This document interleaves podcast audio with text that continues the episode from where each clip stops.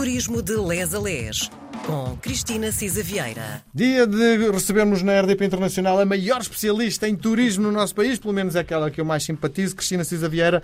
Viva, seja bem-vinda à RDP Internacional. Estamos cada vez mais próximos de um movimento que é muito mais do que um ato religioso, não é? Olá, olá a todos, olá Miguel.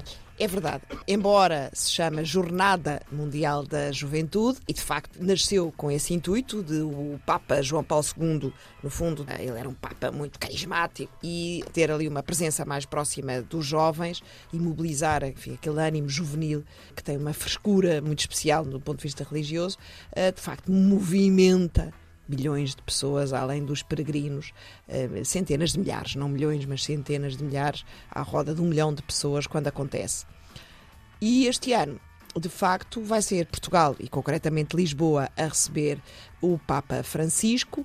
E uh, isto já começou há muitos anos, a preparação e, no fundo, o bid de Lisboa para receber o Papa tem tido algumas polémicas, como sabemos, mas com, é... com o palco, não é? Por aí fora. Mas... Logo com o palco e com. A... Enfim, mas isso já sabemos Sim. o que é que é. E com o altar, etc.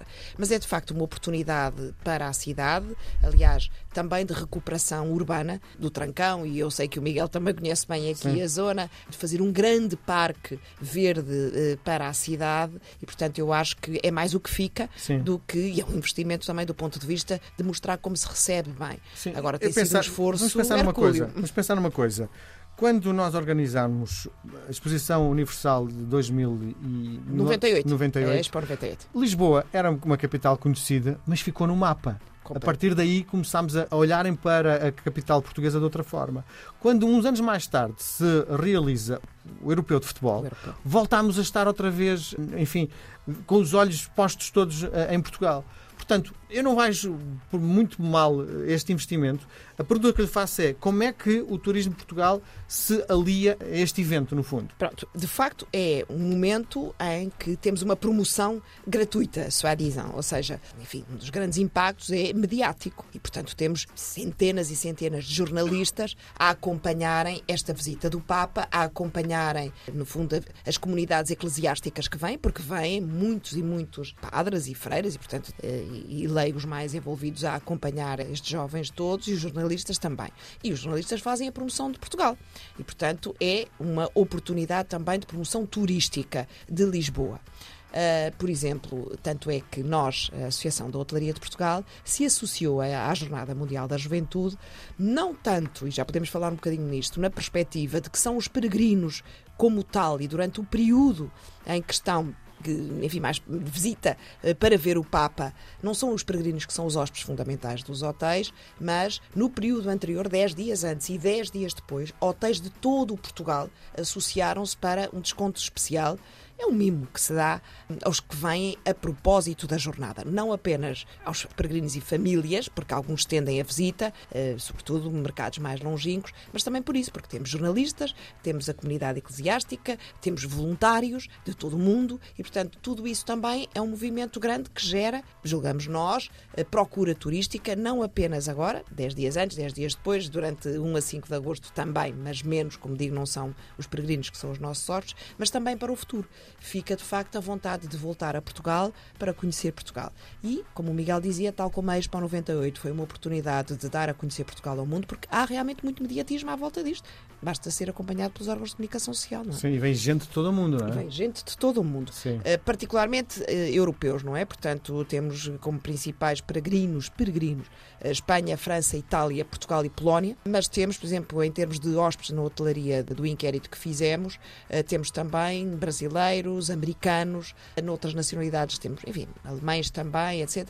Mas temos mercados mais longínquos e quando vêm de mais longe, depois prolongam a estada e muitos deles têm esta intenção depois de Sim. circular pelo Sim. país. Oh, oh, Cristina, tens ouvido falar, não sei até que ponto é que é também uma não notícia, a situação do alojamento, que um quarto ter triplicado. Isto é, isto é verdade ou é um fake news? Uh, bem, é assim, uh, isso não é tanto fake news, é que se olha para aquilo que provavelmente está na Booking, os últimos quartos, e muitas vezes os hoteleiros já, já não há quartos, não é? E portanto, mas como estão obrigados a ter um ou outro na Booking, ou os quartos muito sobrantes, que são pouquíssimos, às vezes são publicitados a esses preços. Já no último grande evento aconteceu uma coisa similar e nós dizemos, bem, isso quem pode pagar mil euros por um quarto, então realmente paga mil euros por um quarto. Mas a maioria desses quartos não existem, não se vendem. E, portanto, não só isso não é verdadeiro, e particularmente na hotelaria, porque na hotelaria, volto a dizer, nós não vamos encher por causa dos peregrinos. Os peregrinos não são hóspedes da hotelaria. Os peregrinos estão nas dioceses, como sabemos, em alojamento coletivo, nos ginásios, no, em casas de famílias, etc. É esse o espírito também da jornada, de serem sermos um bocadinho todos hóspedes e, e hospedeiros, e de facto temos aqui uma outra uh, situação que é desta, enfim, pressão sobre a, a, oferta, mas que verdadeiramente não, não corresponde a nenhuma procura que se venha a concretizar. Não é essa a nossa expectativa.